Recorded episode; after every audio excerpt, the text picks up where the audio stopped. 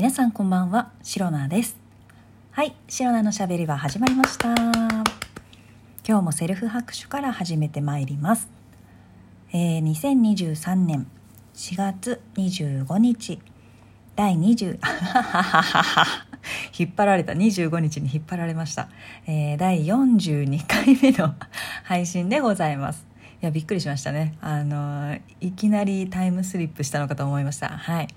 まあ、まだまだ、20回目ぐらいの、力量ではございますが、今回は第42回目の配信でございます。もう最初からこんななんかもう噛んだり失敗しちゃうとちょっとね先行き不安なところもありますが、まあ、今日もね、まあ、シロナの、まあ、大したことないけどまあなかなか面白い話、雑談ですね、雑談だから雑でいいと思ってます私は。はいまあそんなところをねお話ししていきたいと思います。まずですね今日話したいのは2個あって、まず1つ目、これ気づいた方いるのかなって思ってるんですけれども、このねシロナのしゃべり場、まあ基本的にそうですね、当日収録することが多くて、でまあ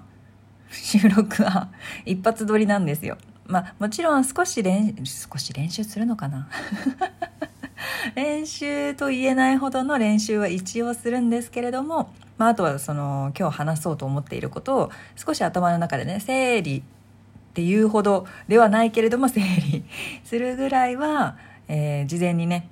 やるんですけれども、ですね、まあ、基本的にはいつもね収録は一発撮りで、まあ、多少ねミスしたりとかなんか12分に収まらなかったりとかね、まあ、多々ありますけれども、まあ、皆さんもねずっとシロナのしゃべれば聞いてくださってる方は分かってると思うんですよ。なんかシロナは楽しそうに話しているけれども12分にちゃんと綺麗に収まることがあんまりないななんてね、思っている方も、多いと思うんですが、まあまあまあ一発撮りでそのまま、少し確認もね全部はしないんですよ。ちょろっとだけ確認してまあそのまま配信だって配信しちゃってる、そういったね感じでラジオ配信をさせていただいているんですよ。でね、まあ、なので、まあ、基本的に、まあ、毎日こう聞き返すことはないんですよ。毎日配信はしているんですけれども、ただまあ何ですか、1週間か2週間ぐらい溜まった後にまとめて聞き返すことをしてましてまあやっぱり自分がねタイムリーに確認はしてないですけれども、まあ、自分が話している感じってどんな感じなんだろうみたいな、まあ、この一生懸命話しているんですよこちらは。なんですが聞き手リスナーさんたちにはどう聞こえているんだろうとか、なんか聞きにくい話し方、まあ、滑舌だったりとか声の抑揚とか声の大きさとかね、そんなものをね一応定期的に確認しておかないと、やっぱり自分がね、どれぐらいの立ち位置にいるか、トーカーとしてね、トーカーって言っちゃっていいのかな、今さらっと言っちゃったけど、話し手としてまあ、うまいのか下手なのか、まあ、中間ぐらいなのかまあそんなところをね、自分の立ち位置今どのぐらいなんだろうっていうのを知っておくべきだと思うので、まあ、直すべきところは直して、いいなって思ったところはまあ今後も伸ばしていってみたいな、そういうのをね試行錯誤していかないと上達しませんので、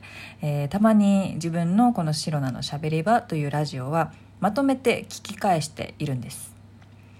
でですね、まあ初回からずっと気になってたんですよ気になっていた点がありまして、どこかと言いますと、私このラジオトークアプリでね、収録をしているんですけれども、いつもこの、ラジオ配信の一番最初にね効果音、まあ、このラジオトークアプリだと効果音つけられるんですよね。効果音の中のピンポンっていうねそうこの音をねいつも入れていると思うんですけど、まあこれがねシロナのスイッチだと思っていただければと思います。でね、このピンポンをしてから、まあ、皆さんこんばんはシロナですということでねラジオを始めているんですけれども、最初からねずっと聞き返していて思ったのが、このピンポンの音が小さくないってあれ小さくないって思ったんですよで、なんで小さいか分からなくて、原因が。で、ピンポンの音は小さいんだけれども、でこれでねシロナの声まで小さくて聞き取りづらかったらすぐ改善して配信をね見直す必要があったんですけれども、シロナの声はよう聞こえんねんシロナの声はよく聞こえるというか、ちょっと大きくないぐらいのね聞く人の環境にもよると思うんですよ。スマホで聞いてるのか、なんだ別の端末で聞いてるのか、音量大きめで聞いてるのか小さめで聞いてるのかとか、いろいろあると思うんですけれども、でだから私自身の声の大きさとこのピンポンの大きさがなんかアンバランスな気がしてたんですね、ずっと。ただこのピンポンの音がなぜ小さいのかが分からなかったので、しばらくまあしゃあない、こういうものなのかなと思ってしばらく様子を見ていたんです。でね、最近というか、ある時何をきっかけにっていうのはないんですけれども、気づいたんです。このピンポンの音大きくしたらいいんちゃうって。私ねこの収録配信の収録はスマートフォンで自分のねやってるんですけれども、このスマートフォンのピンポンの音を出すスピーカーっていうのかな、それの音がそもそも小さいんじゃないかっていうことに、ね、ようやく気づいたんです。なので、昨日か一昨日ぐらいからかな、その音をマックスまではいかないけど、かなりね今までよりも大きめの音にして、ピンポンの音をね最初に入れるようにしたので、おそらくね、配信も、2日前ぐらいからそのピンポンの音がよく前に比べるとよく聞こえるようになったんじゃないかなと思うんですよ。これに気づいた方いるかもしれないしいないかもしれないんですけれども、そんな感じで効果音のねピンポンこれをね大きくしてみたっていうのが、どうでもいい報告なんですけれども、試行錯誤してシロナそれなりに頑張ってますよっていうアピールでした。はい、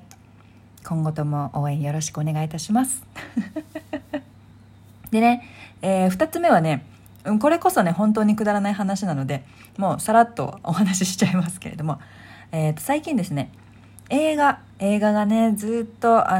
毎月ねっていうか毎週1本は見ようっていう目標をね今年のね初めに掲げていたはずなんですよ全然ね、仕事が繁忙期に入った途端できなくなりまして、3月4月は全然映画が見に行けていなかったんですね。でね、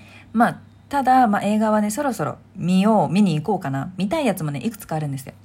なので映画のね、タイトルとかを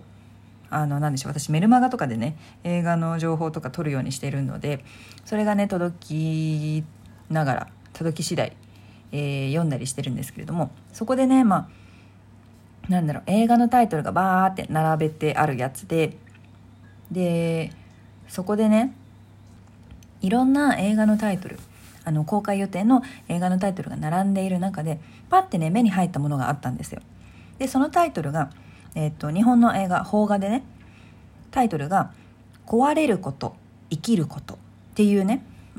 タイトルの映画だったんですけれども、で、少しねあらすじを読んでみると、震災、東日本大震災だと思うんですけど、その震災で家族を亡くした女の子の主人公が、介護施設養護施設かどこかで、働き始めて、そこでいろんな人と出会うみたいな、そういう出会って、いろんなことを学んだりとか、